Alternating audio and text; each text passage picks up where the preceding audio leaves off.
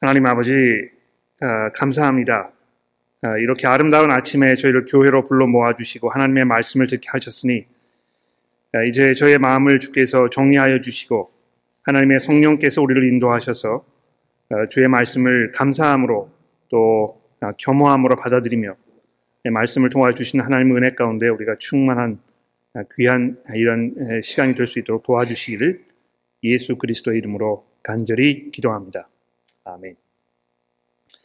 자, 스가랴서의 시리즈의 다섯 번째 시간이 되었습니다.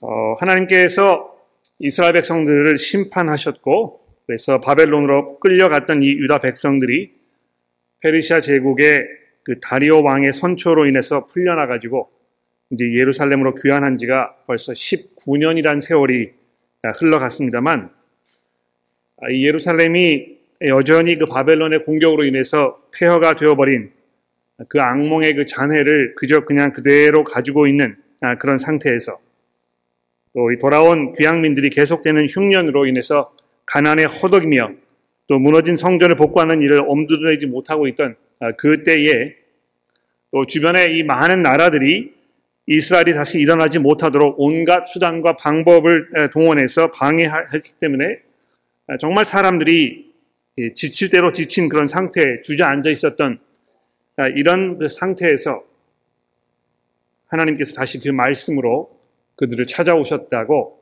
스가랴서가 말씀하고 있습니다.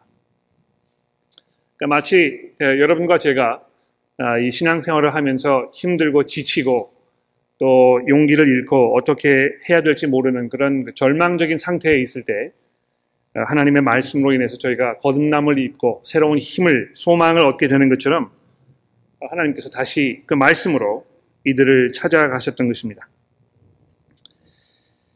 어, 언제나 그러셨듯이 하나님께서 이 유다 백성과 예루살렘에 관한 그 하나님의 마음과 생각, 계획 아, 이런 것들을 설명하고 약속하시는 그 말씀을 통하여 하나님의 백성들이 깨우침을 얻게 되고 또 그들의 그 가난한 마음이 채워지며 꺼져가는 그들의 신앙에 새로운 생명력이 불어 넣어지게 되는 것입니다.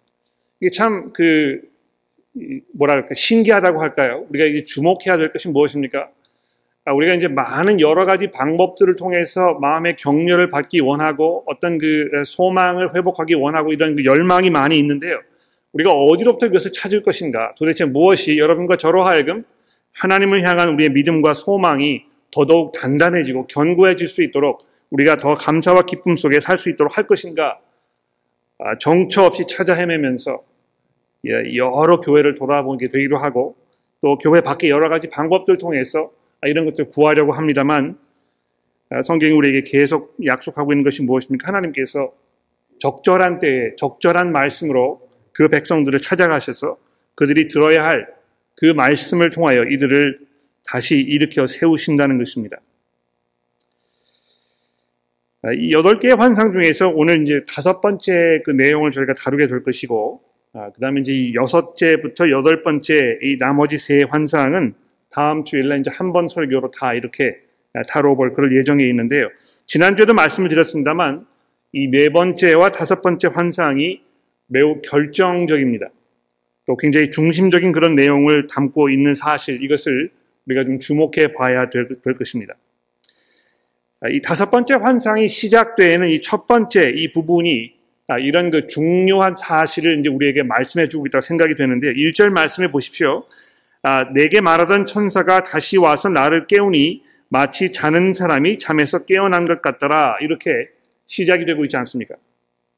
그러니까 유독 다섯 번째 이 환상만 아, 이런 그 독특한 내용으로 시작이 되고 있는 것입니다. 이 앞에 있는 여러 가지 다른 환상들의 그 내용 설명을 보면은 그냥 단순하게 내가 밤에 보니 또 내가 눈을 들어본 즉 아, 이렇게 이제 아주 간략하게 간결하게 시작이 되고 있는데 반해서 천사가 나를 흔들어 깨웠기 때문에 내가 잠에서 깨어난 사람처럼 되었다. 이렇게 스가랴 성자가 여기 기록해 두지 않았습니까? 아, 마치 이번 환상은 아, 지금까지의 어떤 그 내용들보다도 더욱 중요한 말씀이기 때문에 아, 정신을 좀 차리고 마음을 가다듬고 눈을 한번 비비고 아, 기지개를 켜고 이 주목하라 이렇게 말씀하고 있는 것처럼 들립니다. 무슨 내용을 담고 있길래 이렇게 말씀하고 있는 것인지 우리 그 내용을 한번 살펴보도록 합시다. 자, 2절과 3절에서 아, 스가랴 선지자가 이 환상 속에 본 내용을 다음과 같이 설명을 하고 있습니다. 내가 보니 순금 등잔대가 있는데 그 위에 기름 그릇이 있고 또 그 기름 그릇 위에 일곱 등잔이 있으며 그 기름 기름, 아, 기름 그릇 위에 있는 등잔 위에서 일곱 관이 있고 그 등잔대 곁에 두 감람나무가 있는데 하나는 그 기름 오른쪽에 있고 하나는 왼쪽에 있나이다. 그러니까 이거를 아, 여러 번 주의 깊게 읽으셔야 아마 어렴풋이나마 이제 그 내용이 머릿속에 좀 그려지실 것 같아요. 주중에 이 세워주기 그룹에 참여하셨던 분들은 아, 제가 이제 이거를 그림으로 그려 한번 보십시오. 이렇게 부탁을 드려봤는데요. 아시겠습니다만 아, 어렴풋이 이렇게 머릿속에 짐작은 되는데요. 자세한 부분을 세밀하게 이해하는 것이 굉장히 어렵습니다. 아, 그래서 제가 이해를 돕기 위해서 이제 화면에다가 그림을 하나 올려드릴 텐데 준비가 되셨는지 모르겠습니다. 이 화면을 보시면 어, 그 양쪽에 이제 이렇게 나무가 서 있고 그 중간에 그 등잔대가 서 있고요. 그 등잔대 위에 어떤 그 기름 그릇 같은 게 이제 이렇게 달려 있고요. 그 기름 그릇으로부터 이 등잔대에 이렇게 관이 연결이 돼 가지고 아, 이 거기에서 그 기름이 이 그 등잔대로 흘러드는 아, 그런 장면을 아, 이렇게 설명하고 있는 것입니다. 그러니까 이 그림도 뭐 대략 그 예, 짐작이 가도록 이렇게 돕는 역할을 해주긴 합니다만 이게 아주 정확한지에 대해서는 우리가 확신을 할 수가 없습니다. 왜냐하면 이 본문 자체가 어떤 그 자세한 모습을 이해하는데 설명이 굉장히 간략하게 되어 있기 때문입니다. 아, 근데 모든 것을 이렇게 세밀하게 자세하게 설명하지 않은 것을 보면 아, 그것이 아마 그렇게 중요하지 않은 것이기 때문일 거라고 우리가 이렇게 짐작을 해도 무방하지 않을까 생각이 됩니다. 중요한 것은 이 스가랴가 순금으로 된 등잔대를 보았다는 것이고 그 등잔대 양 옆에 있는 이 감람나무로부터 어, 직접 기름을 공급받고 있기 때문에 그 등잔대에 켜져 있는 등불이 꺼지지 않고 항상 타올 수 있도록 되어 있다는 아, 이 부분일 것입니다. 아, 보다 중요한 것은 이 등잔대가 무엇인지 또 감람나무는 뭘 상징하는 것인지 잘 이해하는 것인데요. 이 본문을 보시면 잘 아시겠습니다만 등잔대가 뭘 상징하는지 또 이 감람나무가 뭘 상징하는지 명확하게 설명이 되어 있지 않습니다. 그래서 4절과 아, 11절, 12절 여기에 보시면 스가랴 선지자도 아, 각각 이 등장, 등잔대와 감람나무에 대해서 천사에게 이게 무슨 뜻이냐고 이렇게 묻고 있지 않습니까? 그렇죠? 그 사절을 보시면 여기 이제 그 스가랴와 선, 선지, 예, 그 천사 사이에 오고 간 대화 내용을 이렇게 기록이 되어 있는데 한번 보십시오. 아, 내가 내게 말하는 천사에게 물어 이르되 내 주여 이것들이 무엇이니까 하니 내게 말하는 천사가 대답하여 이르되 내가 이것들이 무엇인지 알지 못하느냐 하므로 내가 대답하되 내 주여 내가 알지 못하나이다. 아이 잘 몰라가지고 물어본 것인데 너 이거 모르냐 이렇게 물어보니까 이 굉장히 무한하게 느껴지지 않았겠습니까? 그렇죠? 어, 내가 이걸 무엇인지 알지 못하느냐 하는 이 질문이 어, 어째서 이것도 모르냐 이런 다그침이었는지 아니면 보다 다정하고 따뜻하고 친절하게 어 그래 그렇구나 아, 괜찮아 내가 설명해 주지 뭐 이런 어조였는지에 대해서 우리가 분명히 결정을 내리기 어렵습니다만 모르기 때문에 물었는데 반문을 하니까 질문한 사람의 입장에서는 좀 개면적었겠죠. 그래서 스가랴가 5절에 예, 제가 모릅니다. 이렇게 시인을 하고 있습니다. 아, 근데 중요한 것은요, 이 똑같은 대화의 내용이 11절에서 13절에 반복이 되고 있다는 것입니다.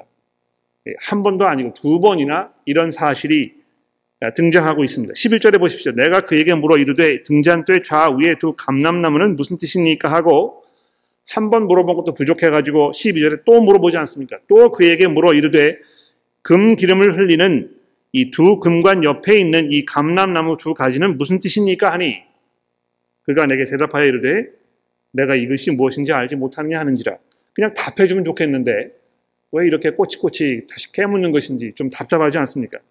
내가 대답하되 내 주여 알지 못하나이다. 아 근데 이거 이제 보시면 마치 이런 것 같아요. 이것이 반드시 알아야 할 것이라고. 그렇죠? 모르고 지나가는 것이 용납되지 않는 일인 것처럼 그래서 졸린 눈을 비비고 정신을 바짝 차리고 집중해서 다시 한번 잘 살펴보고 이거를 분명히 이해해야 하는 것처럼 이렇게 설명이 되고 있는 게 분명한 것입니다.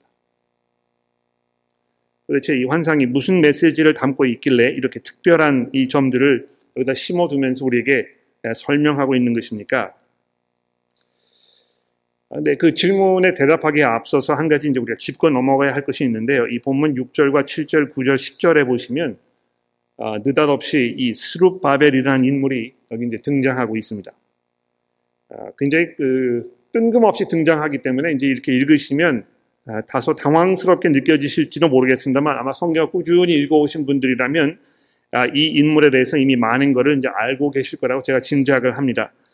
아, 스가랴, 서, 예, 스가랴 선지자와 동시대에 활약했던 이 학개라는 선지자가 있지 않았습니까? 그 학개가 쓴 학개서 1장 1절에 보시면 이 스룹바벨이라는 인물이 등장하고 있는데 이렇게 되어 있습니다. 다리오 왕 제 2년 여섯째 달 곧 그 초하루 달에 아, 여호와의 말씀이 선지자 학계로 말미암아 스알디알의 아들 유다 총독 스룹바벨과 여호사닥의 아들 대제사장 여호수아에게 임하니라 이렇게 되어 있습니다. 또 어, 에스라에서 3장 8절에도 보시면 역시 이제 그 스룹바벨이라는 사람이 등장하고 있는데요. 여기 보시면 8절에 아, 이렇게 되어 있습니다. 예루살렘에 있는 하나님의 성전에 이른 지 2년 둘째 달에 스알드알의 아들 스룹바벨과 요사닥의 아들 예수아와 다른 형제 제사장들과 레위 사람들과 묻 사로잡혔다가 예루살렘으로 돌아온 자들이 공사를 시작하고 성전 짓는 거 말하는 것이죠. 공사를 시작하고 20세 이상 레위 사람들을 세워 여호와의 성전 공사를 감독하게 하매 그 즉, 이 스룹바벨이라는 사람이요. 지난주 본문에서 만났던 그 대제사장 여호수아라는 사람과 함께 예루살렘으로 귀환한 유다 백성들이 이 성전을 세우는 그 일에 아주 중요한 결정적인 역할을 했던 그런 사람인 것을 우리가 알 수 있습니다. 물론 그가 그 페르시아 제국의 황제였던 다리오의 왕에 의해서 유다 지방을 자기 대신 다스리는 그 총리를 총독으로 이렇게 임명이 되어서 이제 예루살렘에 왔습니다. 또 그의 명령으로 이 예루살렘을 재건 성전을 재건하라는 그런 명령을 받고 어, 그 총괄하는 이 책임을 맡게 되었습니다만 보다 중요한 사실은 무엇입니까? 하나님께서 직접 이 스룹 바벨이라는 사람을 하나님의 도구로 선택하셔서 그로 하여금 이 일을 완수하도록 인도하셨다는 사실입니다. 그러니까 분명 뭐 다리오가 이렇게 이 사람을 보낸 것이고 총독으로 임명한 것이고 그에게 가서 성전을 재건하라고 이렇게 명령하였지만 다리오 왕도 모르는 그 뒷면에 하나님께서 이것을 다 인도하고 조종하고 계셨던 것이라는 것을 선지서들이 우리에게 증명하고 있는 것이 증거하고 있는 것입니다. 그래서 또 오늘 본문 말씀 이 8절에 보시면은요. 하나님께서 이 스가랴 선지자에게 이렇게 말씀하지 않으셨습니까? 또 여호와의 말씀이 내게 임하여 이르되 스룹바벨의 손이 이 성전의 기초를 놓았은즉 그의 손이 또한 그 일을 마치리라 하셨나니 하나님께서 이 성전이 완성되는 그 일을 아, 하시기 위해서 이 스룹바벨이라는 사람을 하나님의 도구로 세워 놓으셨다는 것입니다. 자, 이제 아, 이렇게 놓고 보면은요.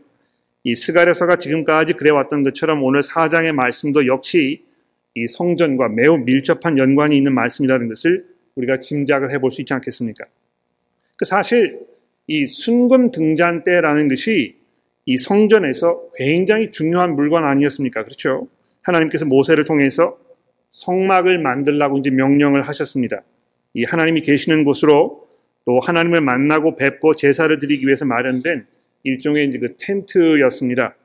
아, 제가 그 좀 설명드리기 위해서 이제 파워포인트에다가 이 그림을 하나 준비해 왔는데요. 그 그림을 좀 올려주시겠습니까? 여기 보시면 이, 에, 이 성막이라는 것이 아, 길이가 이제 뭐 한, 한 50여 미터, 또 넓이가 한 25미터 되는 일종의 어떤 그 천으로 된 이 벽을 쳐둔 아, 그런 그 아, 곳을 말하는 것입니다.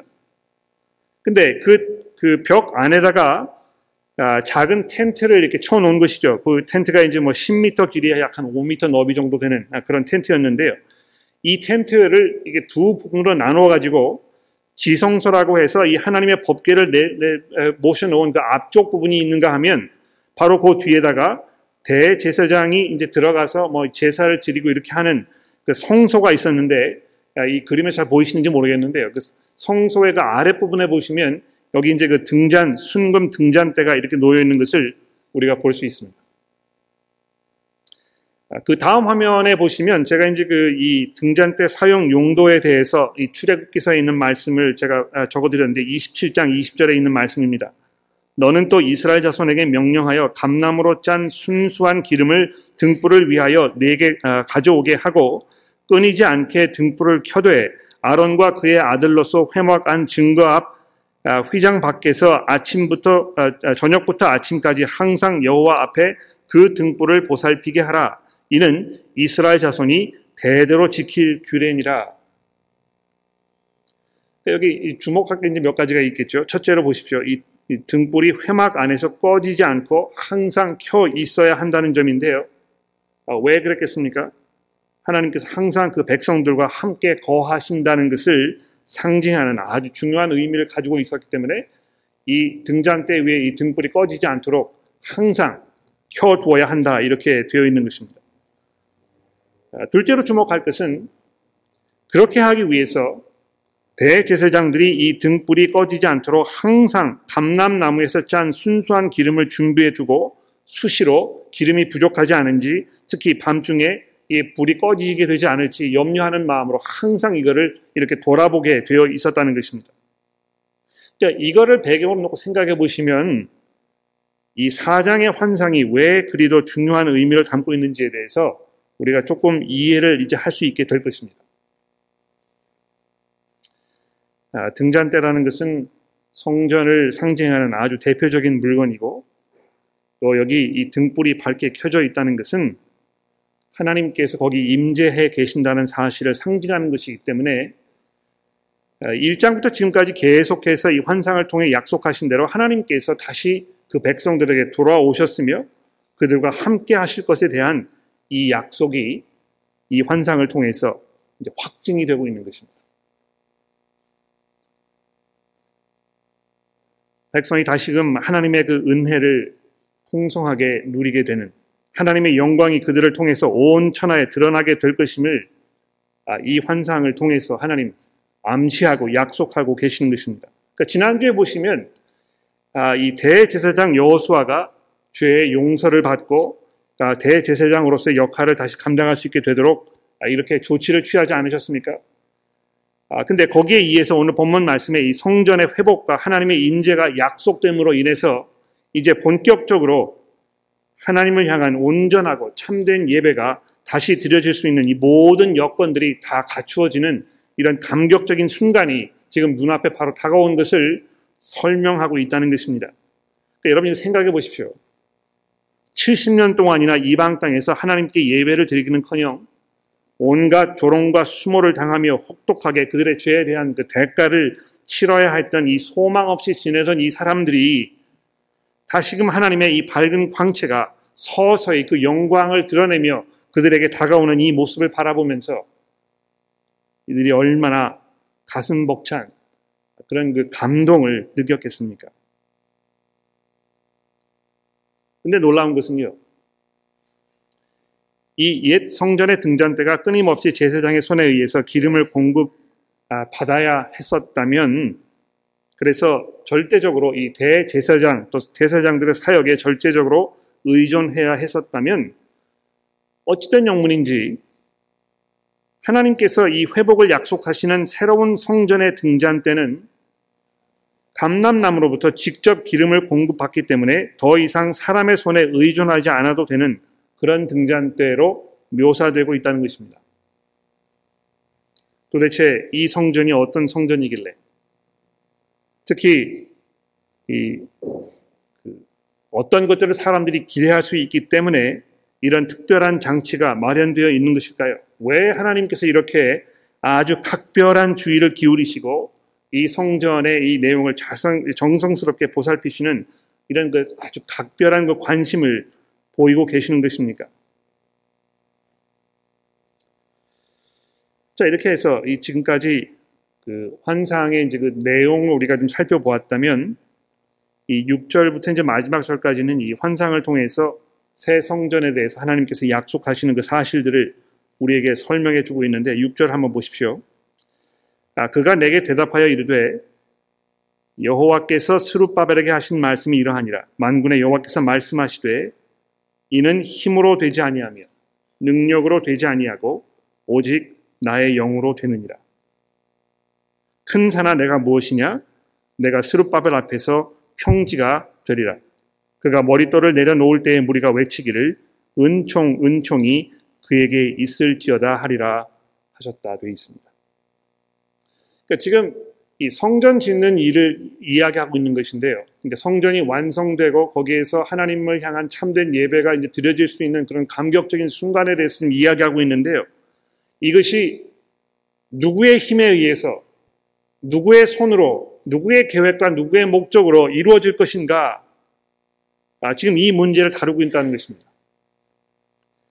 아, 근데 아, 하나님께서 여기 말씀하시기를 이것이 힘으로 되지 아니하며 그렇죠? 이 사람의 힘으로 되지 아니하며 또 능력으로 되지 아니한다.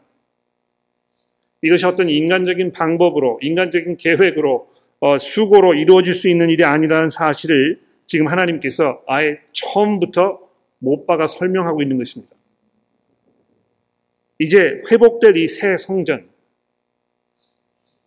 참된 이 성전, 하나님께서 다시 찾아오셔서 하나님의 백성들과 함께 거하시는 그 징표로 세워지게 될 이 성전은 예전처럼 사람의 손에 의해서 세워진 그런 성전, 성전이 아니고 무엇이라고요? 오직 나의 영으로 될 것이라 이렇게 되어 있다는 것입니다. 여러분 이거 잘 한번 생각해 보십시오. 이것이 힘으로 되지 아니하고 능력으로 되지 않는다는 거 우리가 충분히 이해가 될 것 같아요. 아, 사람의 손으로 되는 것이 아니구나. 그런데 이것이 나의 영으로 된다는 이 약속은 무슨 말입니까? 어떻게 하나님의 새 성전이 하나님의 영으로 될 것이라고 말씀하고 있는 것입니까? 이 새 성전이 어떠한 성전이기에 하나님의 영께서 직접 관여하시고 이것을 주관하셔야만 이 성전이 세워질 수 있는 그런 곳입니까?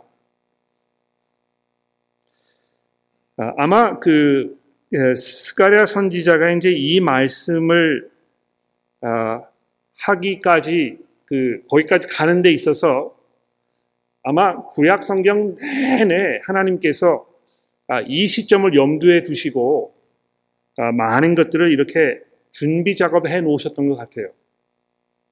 자, 예를 들어 볼까요? 여러분 그 어, 모세가 이제 성막을 만들지 않았습니까? 그렇죠?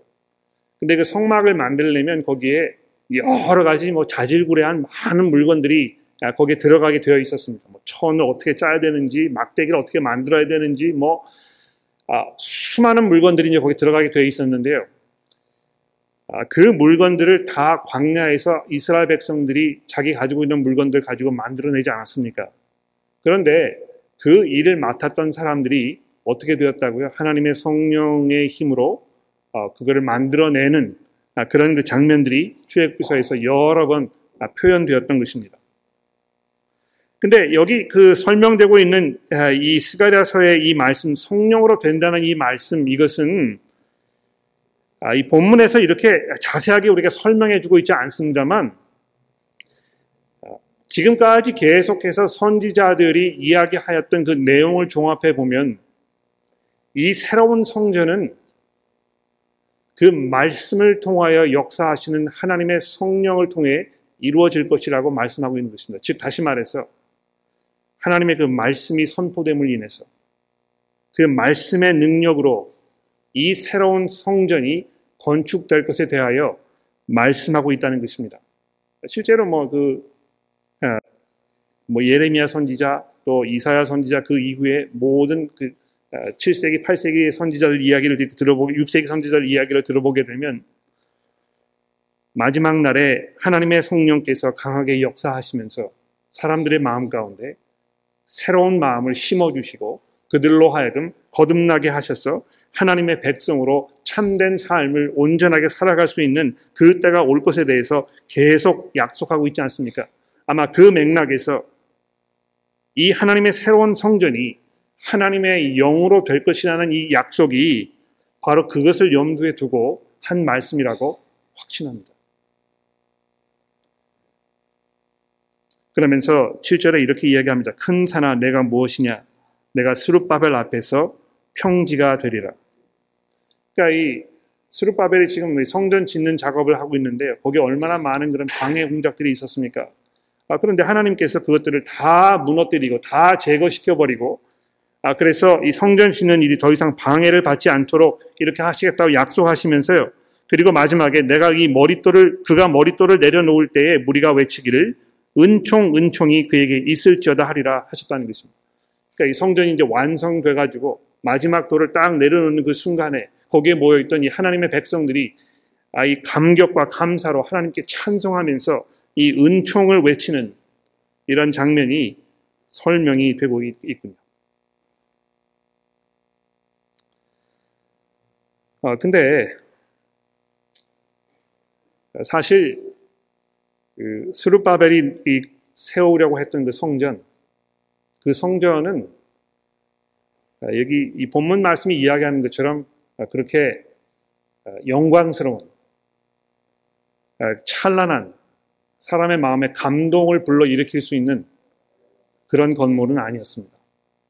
아마 그 주중에 그 세워지기 그룹에서 성경 본문 여러 군데 찾아보셨던 분들 아마 아시겠습니다만 이 에스라서에 보시면 지금 이 성전 기초 작업을 이렇게 하는 그 장면을 설명하는 그런 부분이 있는데요. 거기에 어떤 내용이 담겨 있습니까? 바벨론 포로 생활을 잡혀가기 이전에 세워져 있던 그 솔로몬의 성전을 경험했던 그 사람들, 그리고 가서 포로 생활하고 70년 후에 돌아왔던 그 나이 많으신 어르신들은 새로 만들어지는 그 성전을 이렇게 바라보면서 대성통곡했다는 것입니다. 왜냐하면 너무 초라하게 보여서. 젊은 사람들 그걸 몰라요. 그렇죠? 그냥 뭐 이 없던 성전이 생겼으니까 아, 흥분되고 감사하고 야 이제 이게 뭐가 다시 되겠구나 하는 어떤 그 소망이 막 불붙듯이 일어났을 텐데요. 옛 영광을 알던 그 하나님의 백성들은 이것을 보고 눈물을 흘렸다는 것입니다. 야, 이 하나님의 약속이 이것밖에 되지 않는 것인가. 우리가 70년 동안이나 인내하면서 우리의 믿음을 지키기 위하여 그 이방 땅에서 수고하고 조롱과 이 수모를 다 인내하면서 지금까지 참다가 여기 다시 돌아왔는데 돌아와서 만나는 그 하나님의 약속이 결국 이것밖에 되지 않는 것인가? 원망이 있었다는 것입니다. 그러니까 어떤 면에서 그 예수 믿기로 작정한 다음에 신앙생활을 하는 사람들의 어떤 그 마음과 굉장히 비슷한 면이 있는 것 같아요. 야, 이거 예수 믿으면 뭐가 잘 될 줄 알았는데, 내가 지금 이 손해보는 장사하고 있는 것이 아닌가. 내가 왜 이렇게 예수 믿어가지고 내가 하고 싶은 거 못하고, 세상 사람들이 즐기는 대로 마음대로 살지 못하고, 내가 이렇게 짐을 진 상태로 내가 살고 있는 것인가. 남의 떡이 더 커 보인다고 내가 괜히 예수 믿어가지고 내가 지금 신앙생활 을 하고 있는 것이 아닌가 이런 그 염려를 아마 가지고 계시는 분들도 있을지 모르겠습니다. 신앙을 가지고 있는 것이 내 개인적인 삶에 어, 별로 그렇게 도움되지 않는 내 문제를 해결해 주지 못하는 또 교회의 어떤 그 나약하고 연약한 모습을 보면서 야, 이 신앙생활이라는 것이 결국 이것밖에 되지 않는 것인가? 그렇다면 내가 이 그리스도인으로 살아가는 것이 무슨 소용이 있겠는가? 여러분 그런 그 유혹을 받게 되지 않습니까? 아, 실제로 많은 분들이 신앙생활을 잘 하셨다가 도중에 여러 가지 시험과 환란이 있으면서 뭐 이 유혹 속에서 신앙을 포기하고 아, 예전의 상태로 돌아가거나 내가 더 이상 예수를 믿지 않겠다고 이야기하시는 이런 분들 우리가 종종 만나게 만나보게 되지 않습니까? 왜 그런 것입니까? 마음에 회의가 생기고 실망이 되고 그래서 아, 이 인내로 내 삶을 끝까지 영위해 나가는 것에 대한 깊은 어떤 그 회의가 들기 때문에 그런 것입니다. 아예 모르겠다. 그만하자. 아, 근데 그런 상태에 있는 그 사람들을 향하여 오늘 보면 8절 말씀을 보십시오. 여호와의 말씀이 또 내게 임하여 이르시되 스룹바벨의 손이 성전의 기초를 놓았은즉 그의 손이 그 일을 마칠 것이니라 하셨나니 만군의 여호와께서 나를 너희에게 보내신 줄을 내가 알리라. 작은 일의 날이라고 멸시하는 자가 누구냐?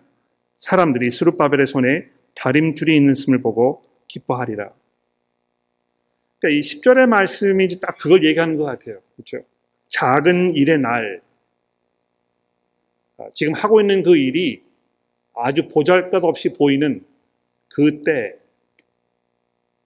그러니까 지금 뭐 이 그 수르바벨의 성전을 보면서 통곡하고 있던 이 나이 많으신 어르신들 염두에 두고 이야기하는 것 같습니다. 또 어떤 면에서 여러분과 제가 실망 가운데 교회를 향해서 실망하고 내 믿음 생활에 어떤 회의가 들고 다른 성도들을 향해서 마음의 상처를 입고 그래서 내가 신앙생활을 계속 해야 될 것인가 말 것인가 고민하고 염, 염려하는 그런 상황에 있을 때에 이 작은 일, 이 보잘것 없는 것이구나 멸시하려는 마음이 들었을 때 그 상황을 말하는 것입니다. 사실 여러분 그렇지 않습니까? 지금 뭐그 우리 신앙생활을 돌아보거나 우리 교회의 어떤 그 사역을 보거나 또 시드니 전체에 있는 교회들의 모습을 보거나 또 더 크게는 이 온 세상에 산재에 있는 이 교회들의 어떤 그 모습을 보았을 때, 야, 이게 무슨 뭐 소망이 있겠는가? 아, 호주에 있는 교회들이 뭐 점점 점점 쇠약해져 가고 아, 나이 많으신 노인들밖에 모이지 아니하고 젊은 사람들은 복음으로부터 등을 돌리고 이렇게 해서 교회가 점점 점점 설 자리를 잃어가고 이 사회에서는 아, 그리스도인들을 향하여 계속해서 끊임없는 공격으로 사람들의 이 그 그리스도인들의 설 자리가 줄어들어가는 이런 상황 속에서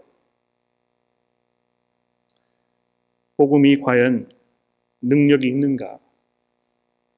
내가 아무리 복음을 전하여도 내 복음 전도를 통해서 회심하는 사람들 내가 만나지 못하는데 이 무슨 소용이 있는 것인가? 우리 지금 엔틸드 회중에서 어, 목회하고 계시는 우리 데이브 목사님 그분 뭐 중국에서 10년 이상 선교사로 사역하셨는데요. 그분이 거기서 10년 동안 정말 그 피땀이죠. 그렇죠? 이거를 쏟아 부어가면서 복음 전하는 일을 했지만 아, 그 사역 이후에 이 호주로 돌아오시면서 내가 과연 뭘 얻은 것인가? 그 많은 기도와 수고와 눈물의 그 결정체가 무엇인가? 이런 걸 보면서 마음속에 회의를 들지, 회의가 들지 않을 수 없었다는 것입니다. 그러니까 가시적인 결과가 하나도 보이지 않는 거예요. 거기 뭐 교회가 개척된 것도 아니고 그렇다고 해서 거기 수많은 사람들이 예수를 만나가지고 회심해서 거듭난 삶을 살고 있는 것도 아니고 내가 지난 10년 동안 뭘 한 것인가?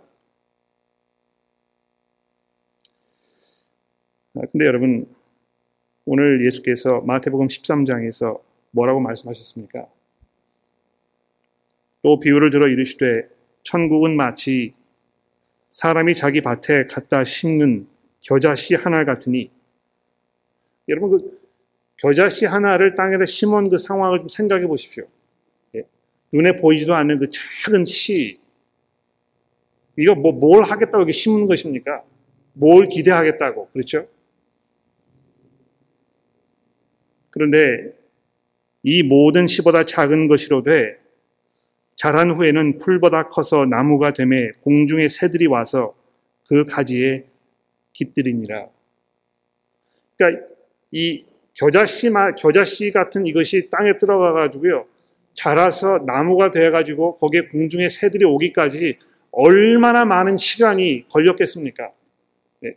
그 장면을 보기 위해서 그 씨를 뿌린 그 사람이 몇 년을 기다리고 몇 년 동안 인내하면서 이거를 참아내야 했었겠습니까? 그런데요, 그 모진 수고와 헌신과 또 눈물 그 결과로 무엇이 얻어졌다고요? 공중의 새들이 와서 그 가지에 깃들인 것입니다. 그러니까 하나님의 나라가 바로 이런 것 같아요. 예? 아, 눈에 잘 보이지 않는 것입니다. 이게 잘하고 있는지, 변화가 있는 것인지, 이것이 어떤 그 효과가 있는 것인지, 내가 지금 잘하고 있는 것인지 잘 눈에 보이지 않아요. 교회 사역도 그렇습니다. 여러분 세워주기 그룹에서 그룹 인도하시는 리더분들 종종 그런 얘기 많이 하세요. 우리 그룹에 있는 분들이 이 세워주기 그룹 사역을 통해서 변화되고 있는지 잘하고 있는지 잘 모르겠다. 어, 제가 금요일 날 어떤 그 세워주기 그룹에 초대받아서 가서 이제 거기에도 그, 그런 이야기, 제 경험담을 이야기했었는데요. 어, 지금 뭐 그 세인트 앤드루스 교회에 이제 제가 담임 목사로 와가지고 목회한 지가 이제 올해로 20년이 되었습니다. 근데 20년 동안 이렇게 돌아다 보면 그 기간 동안에 별로 변화되지 않은 것처럼 보이는 분들도 있습니다. 가슴이 좀 뜨끈하실 것 같아요. 이거 날 얘기하는 거 아닌가. 잘 한번 생각해 보세요. 지난 20년 동안 내 삶 속에 어떤 변화가 있었는가, 내가 얼마만큼 성장했는가. 근데 그 제가 이렇게 봤을 때요. 그냥 20년 전이나 지금이나 똑같은 문제로 똑같은 상황에서 계속해서 같은 문제로 고민하고 계시는 분들이 아직도 있다는 것입니다. 그때에 내가 이 예수를 영접해서 구원의 확신 가운데 하늘의 소망을 가지고 있는지 이거 분명하지 않으신 분들이 있었는데 지금도 그렇다는 것입니다. 얘기해 보면 아이 뭐 이렇게 살면 제가 천국에 가겠습니까?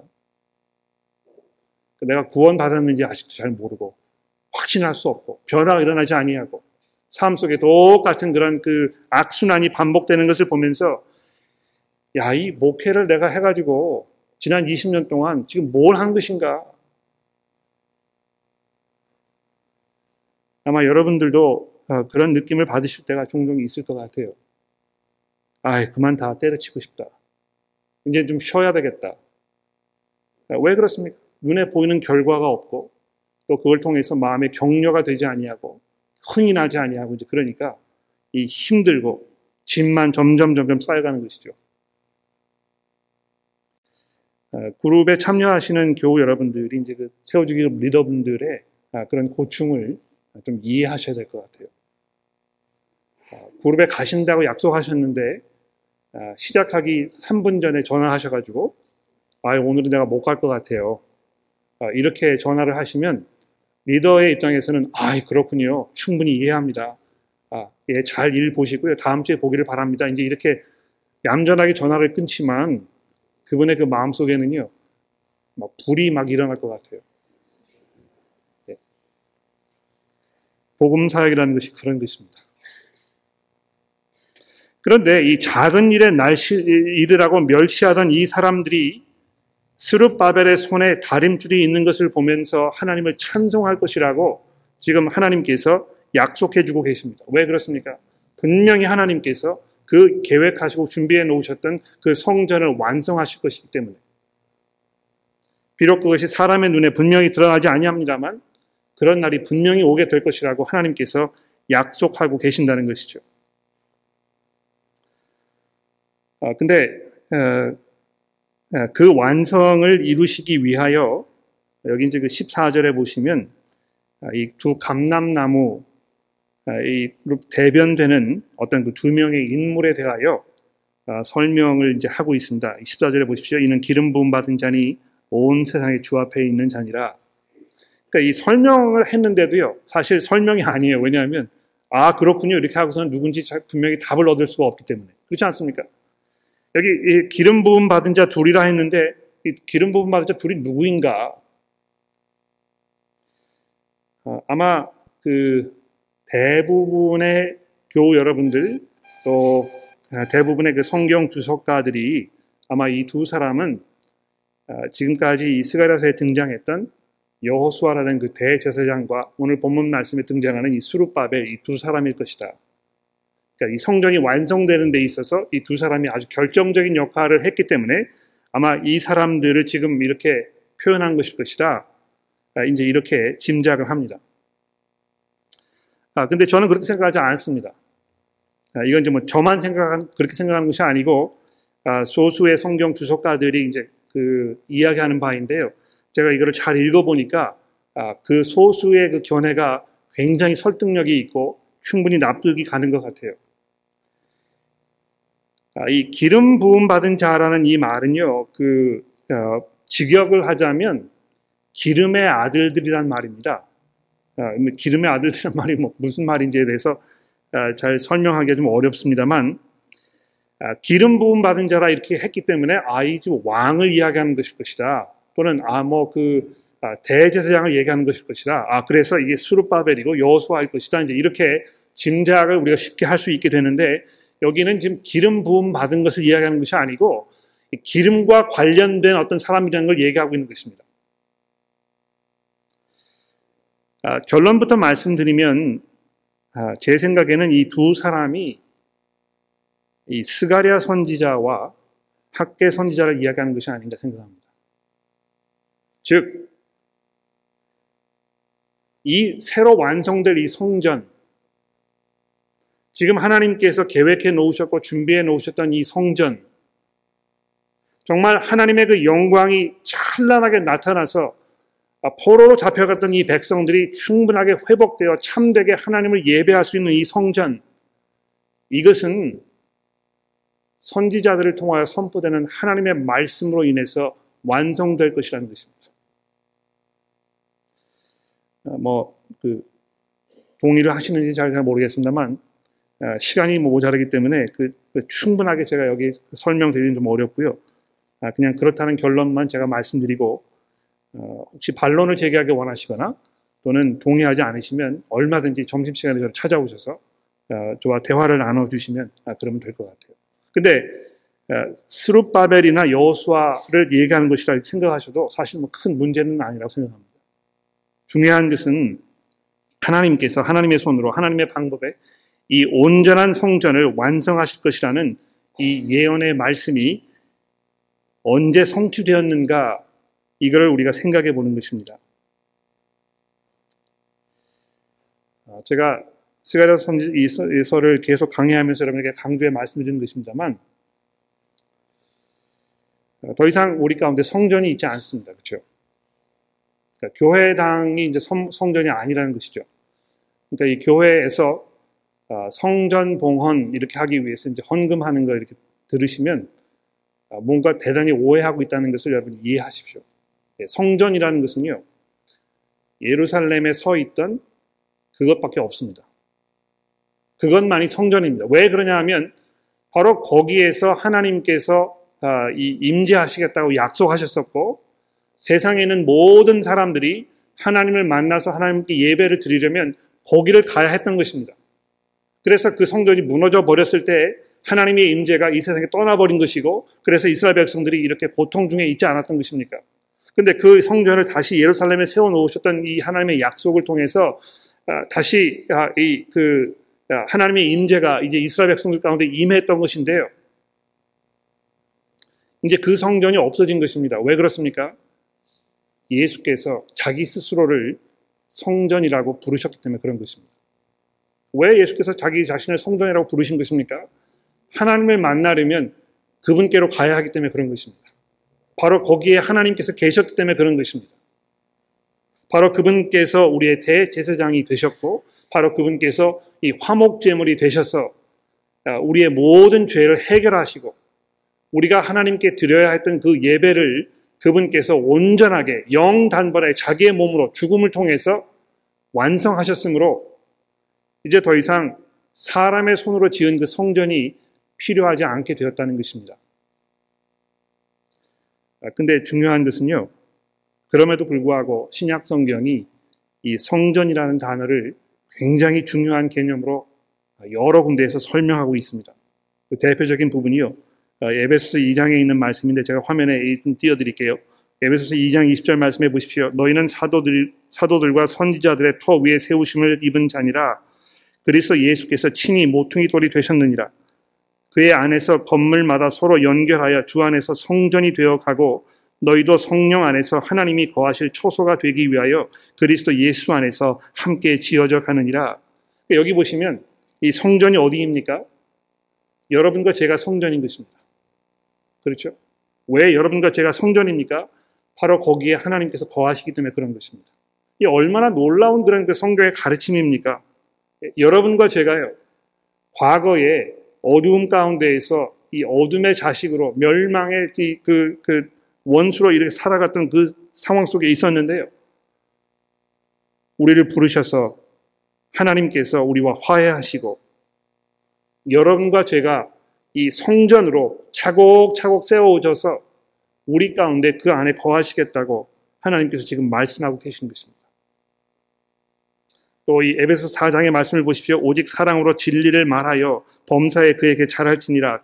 그는 머리니 곧 그리스도라.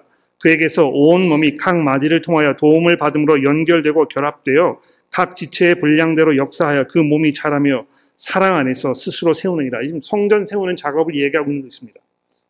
어떻게 성전이 우리 가운데 세워져 가고 있는 것입니까? 여러분께서 그리스도를 통하여 각각 받으신 그 은사대로 마치 이 감람나무에서 어떤 그, 아, 이 기름이 흘러 들어가 가지고요. 이것이 작용해 가서 이 등불이 지금 켜져 있는 것처럼요. 그리스도로부터 흘러오는 이 모든 그 은사가 여러분들의 그 아, 마음 속에 작용하여 여러분이 스스로 연결돼서 그 받으신 은사대로 서로를 섬기며 돌아보았을 때 우리 가운데 그 말씀을 통하여 하나님의 성전이 세워져 가고 있는 것입니다. 어, 결론은 이것입니다. 여러분 성전 짓는 일을 하고 계십니까? 우리의 이 가운데 앉아 있는 이 자리에 앉아 계시는 모든 성도 여러분들은 성전 짓는 일을 하고 계시는 분들인 것입니다.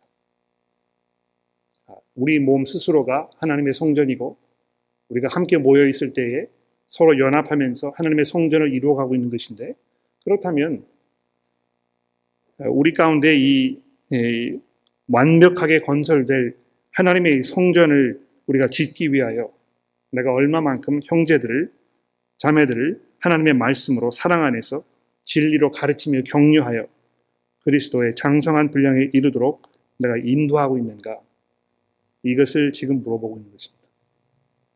여러분 교회에 오셔서 설교를 잘 들으시고 아, 들으신 내용 소화되셔가지고 아, 마음속에 어떤 울림이 있을 때 그것을 가지고 옆에 있는 다른 분에게 내가 오늘 설교를 통해서 이러이런 걸 생각해 보게 되었고 내가 다시 이렇게 내 삶을 이런 방식으로 살아야 되겠다는 어떤 마음의 결단이 섰다는 것을 나누셨을 때 그 말씀을 들으시는 형제 자매를 지금 세우시는 것입니다.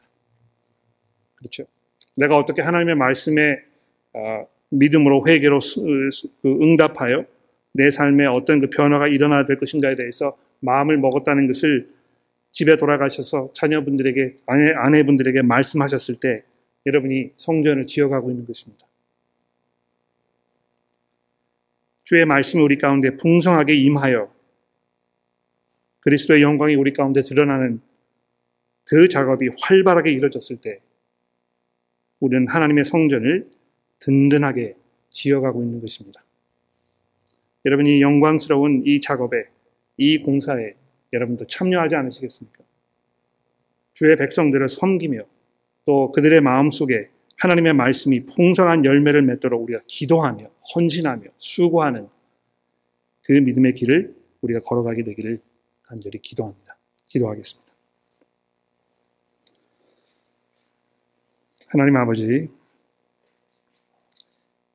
저희들에게 귀한 사명을 맡겨주셨으니 저희를 도와주시고 인도하셔서 우리의 힘으로는 부족하지만 하나님의 말씀을 찾아 우리에게 임하시는 하나님의 성령의 능력으로 주의 백성들을 세우며 또 견고한 믿음을 가질 수 있도록 저희를 주의 도구로 사용하여 주옵소서.